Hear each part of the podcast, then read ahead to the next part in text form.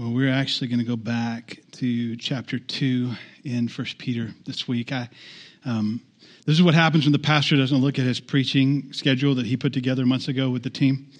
And I got ahead of myself last week and I, I went too far in the text. And then I looked at the schedule. This was to be preaching on on Tuesday. And I looked at that and said, oh, I went too far. So I get to go back. And uh, it, it really it works out because I found myself thinking last week at the last minute before Sunday that there was far more to be said about the end of chapter two, and now I get a chance to go back and say it. So it works out really well. Um, G.K. Chesterton, if you've not ever read Chesterton, uh, we were just laughing, Strock and I were laughing just before we started about the spiritual gifts and love languages. And that one of my love languages is sarcasm. And so if you're if one of your love languages is sarcasm, you should read Chesterton because his wit is razor sharp. So good.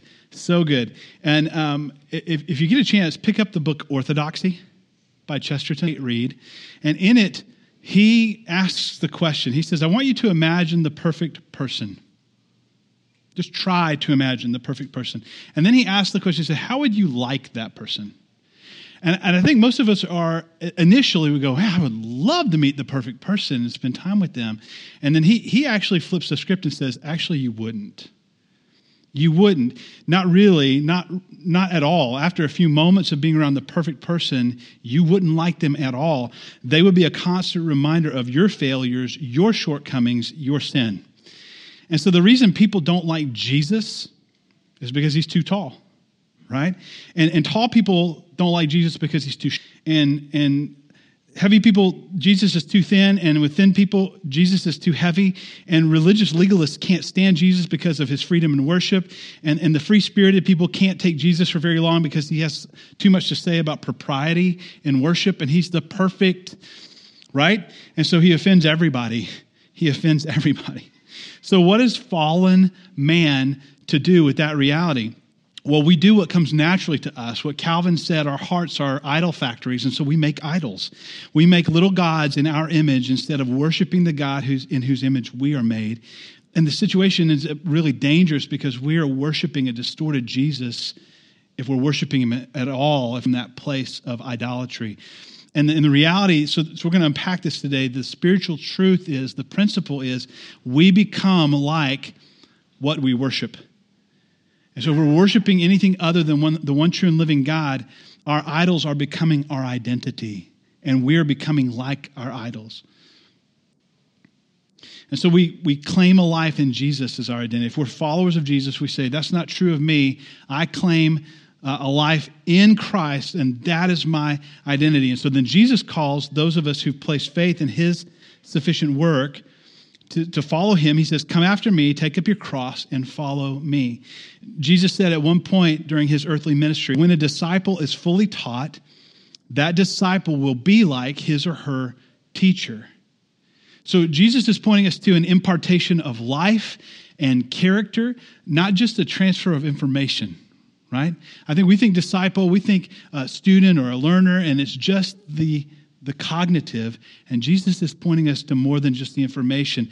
And that's a very important distinction for those of us who are living as exiles, right? That's the series we're in. First Peter, we're exiles in this world. And, and, and so we're supposed to be becoming something. And that's not a passive process. That's an active engagement. So the goal is not simply for you to knowledge by being in the room, but to gain knowledge and experience and to let those experiences shape who we are and change us as people who claim to follow Jesus. Is it making sense? You guys tracking with this? Right? So I can't ever remember wanting to be like any teacher that I've ever had. And maybe you're different. Maybe I had this great teacher. I wanted to be just like that teacher. I never wanted to be like any of my teachers. I remember appreciating some of my teachers. I remember really being apathetic towards most of my teachers. I, I, remember liking some that I had very much and, and but I, I never remember wanting to pattern my life after any of them. And as I thought about this week, I realized why that's the case. Because I never got to see their lives outside of the classroom for one hour a day. And when I you run into your teacher at the mall, it's like, oh, you're a real person. Like context, right, is everything. But I never I never get to see their lives outside of that hour or so that I sat passively in their classroom. I, I was taught information, but I didn't get to see a life lived. Instead, I, I remember very much wanting to be like my dad at times, especially when I was really little. And I, and I could see his life. And I remember wanting to be like certain characters in stories that I had read or in movies that I had seen. But again, it was about seeing those people, their lives in action, even if it was a story that was made. seeing life, I was seeing character lived out. I remember wanting to be like those people because that wasn't just information, right? And, and so from the very first moment that we come into the world, listen, we begin to imitate. We begin to imitate. I love hanging out with Asher, who's wearing the Batman cape. If you've not met Asher, go, go meet him. I love hanging out with him. He's progressing through the same sequence that my kids progress through. And, and, and I love watching Matthew and Hannah make the same ridiculous faces and sounds with him that I remember making with my kids when they were that size. And it, it's, it's how he's learning to verbalize. It's how he's learned to communicate. And you guys will over there after we're done here this afternoon before we start to break down and tear down and load up. And I'll be going, you know, I'll be making the monkey faces and talking and making the sounds to Asher. And you'd be like, what is wrong with that dude? He's learning to communicate because he's watching, he's imitating, right? This is how we learn to verbalize, how we learn to communicate. We imitate. So here's our definition of imitation to imitate is to take or follow as a model, to copy or to simulate. In short, you can say it like this We reflect. That's all imitation really is. We reflect. There's, there's, a, there's a light shining down, and we reflect back what's coming into our lives, what we're to our hearts. We reflect it. And, and so I didn't realize um, the depth of my own depravity until I had children. and they begin to reflect back to me what my heart was really like. And, uh, and some of you heard this story, but we're sitting in traffic one day. I think Noah was, oh gosh, he was probably 18 months, maybe two years old. And it was maybe right after Ethan had been born, so right at two. And, and we're sitting in traffic, three lanes in one direction at a red light, and I'm in the middle lane, and I'm two cars back. And as the light turns green, both lanes on either side of me take off, and the car in front of me starts to move but at like one eighth of the pace of the rest of traffic. And I noticed that the person behind the directly in front of me is a little woman with blue hair, and the steering wheel is about here on her, right? And so she's just kind of barely see over the dash, you know, that situation. And and bef- my heart's getting ready, you know, what's coming out is about to come out. And before the words get even to my mouth, I hear a little voice from behind me go, Come on, lady, move it. and I, and I I did exactly what you just did. I just kind of burst into laughter, like, what in the world? Where did that come from? And, and I look over at my wife sitting next to me. She looks at me with a straight face. She's like, I wonder. Where did that come from? Right? He was just parroting what he had heard me say a dozen times in the right? The impatience of dad. And I begin to see, oh no, like my, my character, God wants to work on my character. These days of, my life, I'm having conversations with my boys about what they want to do with their lives, and, and ministry is a common theme in our discussions. And I'm inviting them to tell me at this stage, as at 14 and 16, what I've done in their lives that's been helpful to this point. And I'm inviting them to talk to me about the things that I have done that haven't been helpful for them. And there are items on both lists, trust me, right? and, and so both parents in the home are modeling, hopefully, life and godliness at all times. But let me, I just want to, before we get into the text too much, I want to make one thing really clear. Fathers in particular, men, you are modeling God the Father. This is Ephesians 3.15. Um, Paul writes by the Spirit, he says, I, pray to the Father from whom every family in heaven and earth derives its name. The concept of Father comes from the Father. The modern psychologist will tell you we project Father onto the sky when we think about God, but the reality is, Scripture says it's the other way around. We get the concept of family and Father from God. And so, if you're the dad in the home, we gain our concept of family, we gain our concept of dad from the role of father in the home.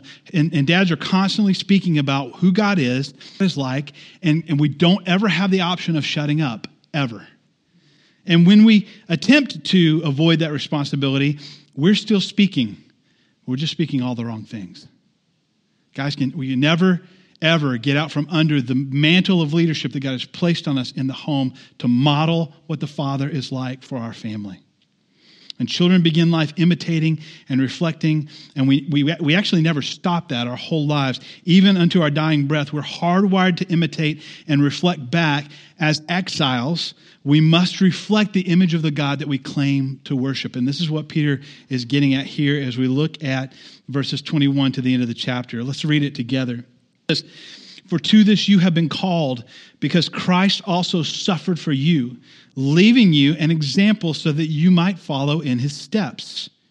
He committed no sin, neither was any deceit found in his mouth. When he was reviled, he did not revile in return. When he suffered, he didn't threaten, but continued entrusting himself to him who judges justly. He himself bore our sins in his body on the tree that we might die to sin and live to righteousness. By his wounds you have been healed, for you were straying like sheep, but now you have returned to the shepherd and overseer of your. Peter's laying out for us here in 21. He says, You've been called because Christ suffered for you. You've been called to this. He left us an example so that you could follow in his footsteps. We call this idea, Jesus is our example, Christus exemplar. That's uh, out of the Reformation, actually, prior to Luther, just a little bit, but it's Christ our example, particularly in the midst of suffering, in the midst of hardship. And Jesus suffered well. Okay, what do we mean when we say that? Jesus suffered well, because everything that follows here uh, well, maybe it'd be more helpful to do this. Let's unpack for a moment what it doesn't mean, okay? Uh, say Christus exemplar is our total view of the atonement, what Jesus did to save us, would be woefully insufficient. But there are views that hold this. And so, first thing we've got to do when we look at a passage like this is we've got to pin down what is the essential problem that man has? Because how we define that will shape how we view God's solution to the problem. If we don't understand the problem correctly, we'll have a we'll have an incorrect answer to the problem. So, uh, so you get to uh, if man's problem is ignorance about how to live holy, then your view of the atonement is going to be something like what theologians call the moral example theory. Okay? The moral example believes that Jesus' life and example and his honorable death were enough to serve as an inspiration to man. Man who is spiritually alive, according to this view, not dead in their sins. And it's sufficient that that inspiration for us to live now and to walk in obedience and holiness, because now we've seen it. We're not ignorant anymore. Jesus showed us, right? And this view actually fixates on the life of Jesus and minimizes the cross and what it actually points us to. So you have the moral example theory, which I think, no, that's not quite right. And then more recently, in, in, the 1920s, all the way up to 2015, when this French intellectual Rene Girard uh, passed away, he gave us what we call the scapegoat view. Now, if you're with Leviticus at all, you know what the scapegoat is, right? And, and he, his view of the atonement was this is the idea Jesus' self sacrifice overcomes and undoes the world's system of oppression and violence. So, so then, man's biggest problems in that view are selfishness and violence. Now, I admit those are problems, but they're not the biggest problems. But in the scapegoat view, social justice becomes the focus. And so, more theologically liberal churches really like the scapegoat view. So do guys like William P. Young, the author of The Shack. Please don't go see the movie. Save yourself, save your money. Um, unfortunately, Michael Gungor, I really like Gungor's music, but he's a big proponent of this view, right? Fixated on justice, I put that in quote, right? Because Romans 3 says justice is hell. Everybody deserves that. Uh, fixated on justice because human beings want what they see other human beings having, and that leads to selfishness and violence. And so then the next step is redistribution of wealth, right? She's, So scapegoat theory dovetails really nicely with socialism. And the only justice sinners get fully is Romans 3, Romans 6, Revelation 19, the wrath of God. That's the justice that we deserve. And such an anti violence view of the cross brazenly edits out the atoning nature of Christ's death. So we just put a big red X over those theories and say, no, the atonement for sin is not just a part of the crucifixion, it is the crucifixion right it is there's the without it in fact hebrews 9.22 says without the shedding of blood there's no forgiveness of sins Without the shedding of blood, there's no forgiveness of sins. And forgiveness, the need of every human heart, is in the blood. It's only to be found in the blood. So, modern voices like Gungor, William Young, Girard essentially tell us your blood sacrifice theology is horrific. I could never believe in a God who would accomplish salvation through a cross. And we stand with John Stott, who would say, I could never myself believe in a God if it were not for the cross, if it weren't for the cross. So, verse 22, Peter says, He committed no sin, neither was deceit found in his mouth. When he was reviled, he didn't revile in return, he didn't threaten, but he continued entrusting himself to the one who judges justly. And we talked a little bit about this last week. We talked about the reason that Jesus did not sin and did not deceive and did not revile or threaten was that he was ultimately trusting himself to the Father who judges justly, right? He knew who the just judge of all the universe is, and he knows the character of the Father, and he knew that justice delayed is not justice denied. Now, just because it's not happening on my timetable doesn't mean it's not going to happen. So he could commit himself fully into the hands of the one who was going to see that justice would be done.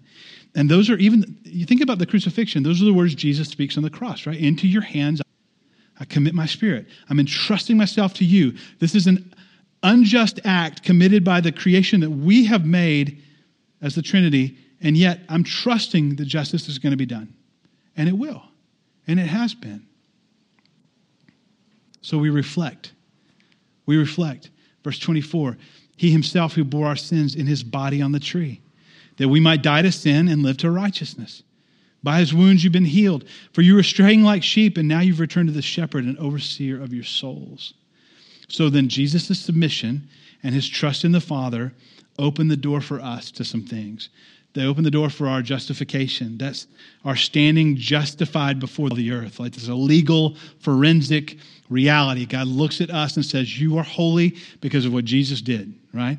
It opens the door to our sanctification. That's our experiencing holiness. We have the Spirit come dwell in us so that we can become more holy. And then it opens the door to our glorification, right? Hey, love you. Come, come worship with us. Um, opens the door to our glorification, our future lives. Sin's going to be a distant memory. I don't know if you can conceptualize an existence apart from sin. I have a hard time with that. But that's what awaits us. But the right now is the focus of Peter's letter, and, and that we can and we should obey, and that we can and we should do, and we can and we should trust God. Even when things feel unjust, even when it feels unfair, life feels unfair. And so he quotes Isaiah 53 here. Let me read you verses 4 to 7 in Isaiah 53. Surely he this is a prediction about Messiah, has borne our griefs and carried our sorrows. Yet we esteemed him stricken, smitten by God, and afflicted. But he was pierced for our transgressions, he was crushed for our iniquities. Upon him was the chastisement that brought us peace, and by his wounds we are healed. All we like sheep have gone astray. We have turned every one of us to his own way. And yet the Lord has laid upon him the iniquity of us all. He was oppressed, he was afflicted, Yet he opened not his mouth. Like a lamb that's led to the slaughter, and like a sheep that before its shearers is silent, so he opened not his mouth. He didn't revile, he didn't cuss, he didn't fight back. Jesus' wounds have healed us, even when we were like straying sheep, away from the protection of the shepherd, ignoring his call to come back to him. And so Peter says, But now you've returned to the shepherd of your souls. That's great great grace. So let me just build the from, from the beginning of the Bible to this, this idea for us, because the call for us here is to reflect. As exiles who are living a place that's not our home, it's not our forever destination, one of the things Peter's calling us to by the Spirit of God is to reflect back the image of God, right? And so it begins in Genesis 1. God made imaging beings. He said, made all these animals, made all this creation, made all this beautiful stuff. And then I made this special creation in my likeness and image and breathed life into the man. He was a living being. It's our design to reflect image. We can't help it, it's hardwired into us. We reflect image, we reflect glory, we reflect. We talk about worship. Listen to this. We reflect whatever has our time, whatever gets our whatever takes our energy and our resources, we reflect what we worship. That's a good working definition of worship. Where, where's your time, energy, effort, and resources go? That's your worship. This has always been the case since man first breathed air at God's command. It starts in Genesis 1. It's so funny, you know, when we were in 1 Peter chapter 1, we, we just went right past this verse and didn't see it in this context. But Peter says in, in chapter 1, verse 13, prepare your minds for action. Be sober minded. Set your hope fully on the grace that will be yours at the revelation of Jesus.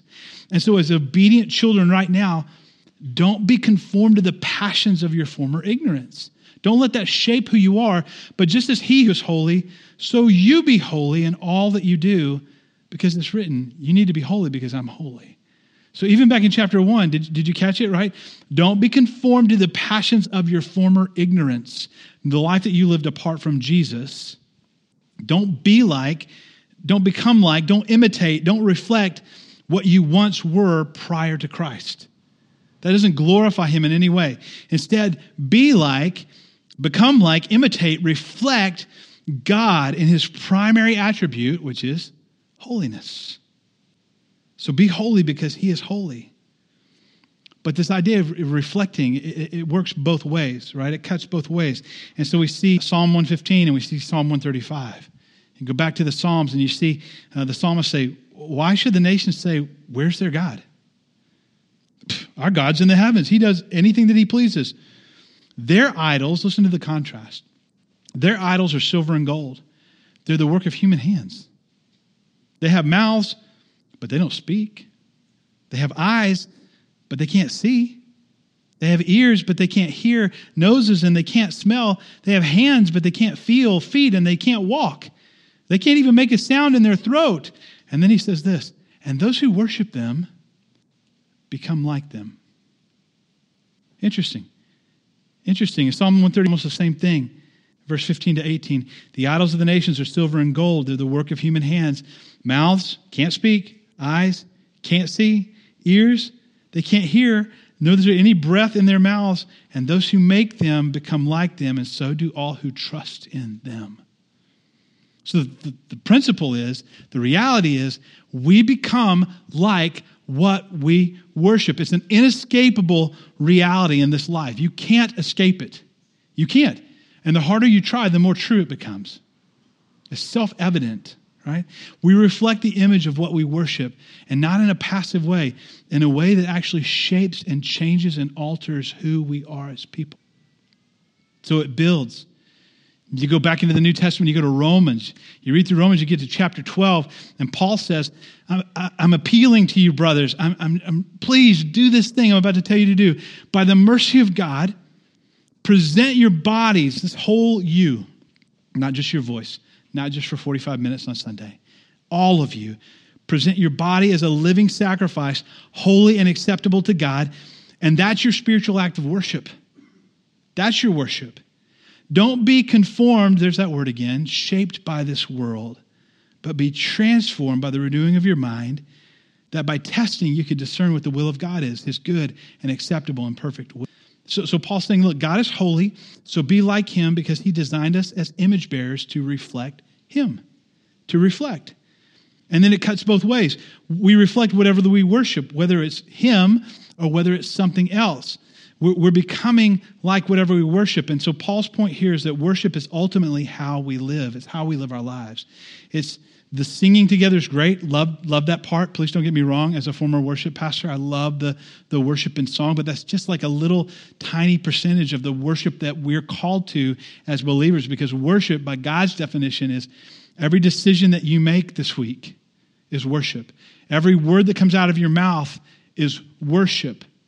Every thought that we have is worship. And so scripture tells us that our worship is revealing who and what we're becoming. Are we reflecting Christ in the things we're saying? Are we reflecting Christ in those moments of crisis?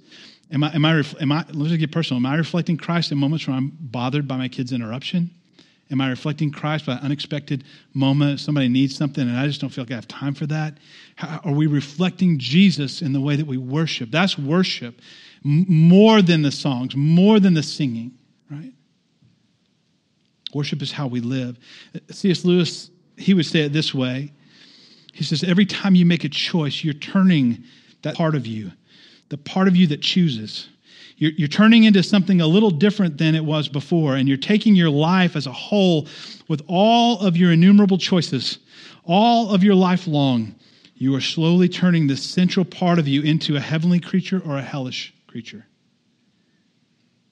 Either it's a creature that's in harmony with God, with other creatures, with itself, or else it's turning into one that's in a state of war and hatred with God and with its fellow creatures and with itself. To be one kind of creature is heaven, that is joy and peace and knowledge and power. To be the other means madness and horror and idiocy and rage, impotence and eternal loneliness. And each of us at every moment is progressing towards one state or the other one state or the other. We're all being shaped and molded either into the image of the Creator, or Paul would say in Romans 1, into a distortion of the creation. And all of that is worship. And all of that is worship. So you skip on a little further into the New Testament, you go to 2 Corinthians 3. And Paul says, We have a tremendous hope. And because of that hope, we're really bold. And we're not like Moses. He's going to bag on Moses here, right? We're not like Moses. Moses put a veil over his face so the Israelites see the outcome of what was being brought to an end. You go, what was being brought to an end? Well, Moses had been in the presence of God and he was glowing, right? He was glowing. And, and Moses knew that the old covenant was a temporary deal and it was, it was a covenant of uh, death because nobody could keep the law. And if you couldn't keep the law, you die. And, and that glory that Moses had from being in the presence of God was a fading glory. It wasn't a permanent glory. So he put a veil over his face because he wanted people to know that that was fading, right? So he put a veil over his face so the Israelites couldn't see that it was coming to an end. And their minds were hardened, Paul says. So even to this day, when they go back and they read the old covenant, that veil still remains there. It hasn't been lifted because only in Christ is it taken away. Even to this day, when Moses is read, this veil, it lies over their hearts. But when a person turns to the Lord, the veil is removed. And so now the Lord is the Spirit, and where the Spirit of the Lord is, there's freedom. And so everybody who's come to faith in Christ, Paul says, we have unveiled faces, and we're beholding the glory of the Lord. In the same way that Moses saw God face to face and spoke with him, all of us have that same relationship, but the covenant's better and it's permanent, it's not temporary.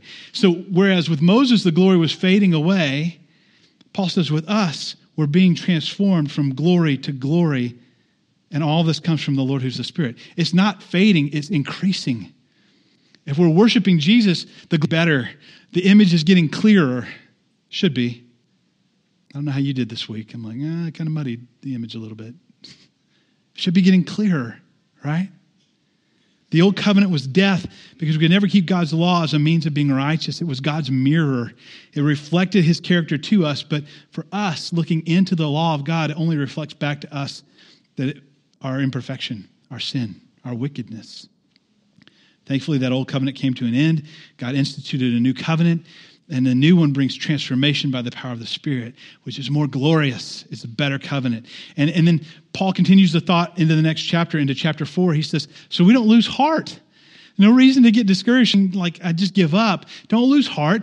Even though your outer self is wasting away, your inner self's being renewed day by day. For this light and momentary affliction is preparing for us an eternal weight of glory beyond all comparison. As we look not only to the things that are seen, but to the things that are unseen. For the things that are seen are transient, they're temporal, they're temporary. The things that are unseen, those are eternal things. So even though these flesh bags, right, we call bodies, are getting old and sick and dying, how's that for an encouraging thought on a nice sunny afternoon? Where our spirit's being renewed, right? Uh, Middle aged people in the room, I know I'm in a minority here, feeling it this winter. It's like, dude, and I got young teenage sons who want to run hard and play hard and wrestle hard. I'm like, you're going to hurt me. Stop. when did that happen? Not happy. Not happy. So even though I'm wasting away, so so excited about that. Wasting away. In, in our inner man, we're being renewed daily. Renewed daily. And so any affliction that we endure, which is far less than the affliction Jesus endured, right? Can we agree on that? Any affliction we go through, less than what Jesus endured, to be sure, that affliction is bringing glory to us. It's an eternal glory, and it's exceedingly beyond comparison to whatever we have to endure. The glory we're going to get is far better, far abundant, better, bigger than anything that we have to endure here in terms of affliction. We're choosing now to look beyond the things that our eyes can see, Paul says, to the things that only our, hopes, our hearts can hope for, right, in faith. And as we do that, we're reflecting the image of God. We're reflecting God in a way that Adam couldn't. You understand that? Better than the way Adam reflected the image of God. How does God want you to reflect him this week? I just put it to you really directly. As I've been talking for the last 30, 40 minutes, man, maybe in your mind you go, man, I know, yeah, he's right. You're Sadie talking about blowing it this week. I know I was really short with that guy at work or I'm not nice to my spouse whatever, you know, in your heart, as a spirit, I, I, hope, I pray every week that He's working on you as I'm preaching. He's bringing things into your memory and they're coming across your screen. You're going, yep, screwed that one up. Yep. Thank you for your mercy and grace, Jesus. I messed that one up. Right. Where does He want you to reflect Him this week? At home? At work? At school? At Costco? I don't like being in line at Costco. I don't feel very Christian. Eight people back with my cart. my barge. It's really a barge. How does God want you to reflect Him? Will you invite Him to lead moment this week in imitating Him and reflecting Him to people around you? I'm going to pray that for me, and I'm going to pray that for you. And I know that none of us are going to do it perfectly, but I challenge you to invite the Spirit to work in you anyway that this week would be a better week in terms of reflection. It'd be a clarifying week for you. The image of Jesus would be clearer in your life than it was last week. Let's pray that together. Lord, we come to you right now and we pray that prayer. We know that we're not perfect, and in this life, we're never going to be perfect. We don't take that as an excuse or as permission not to engage your spirit.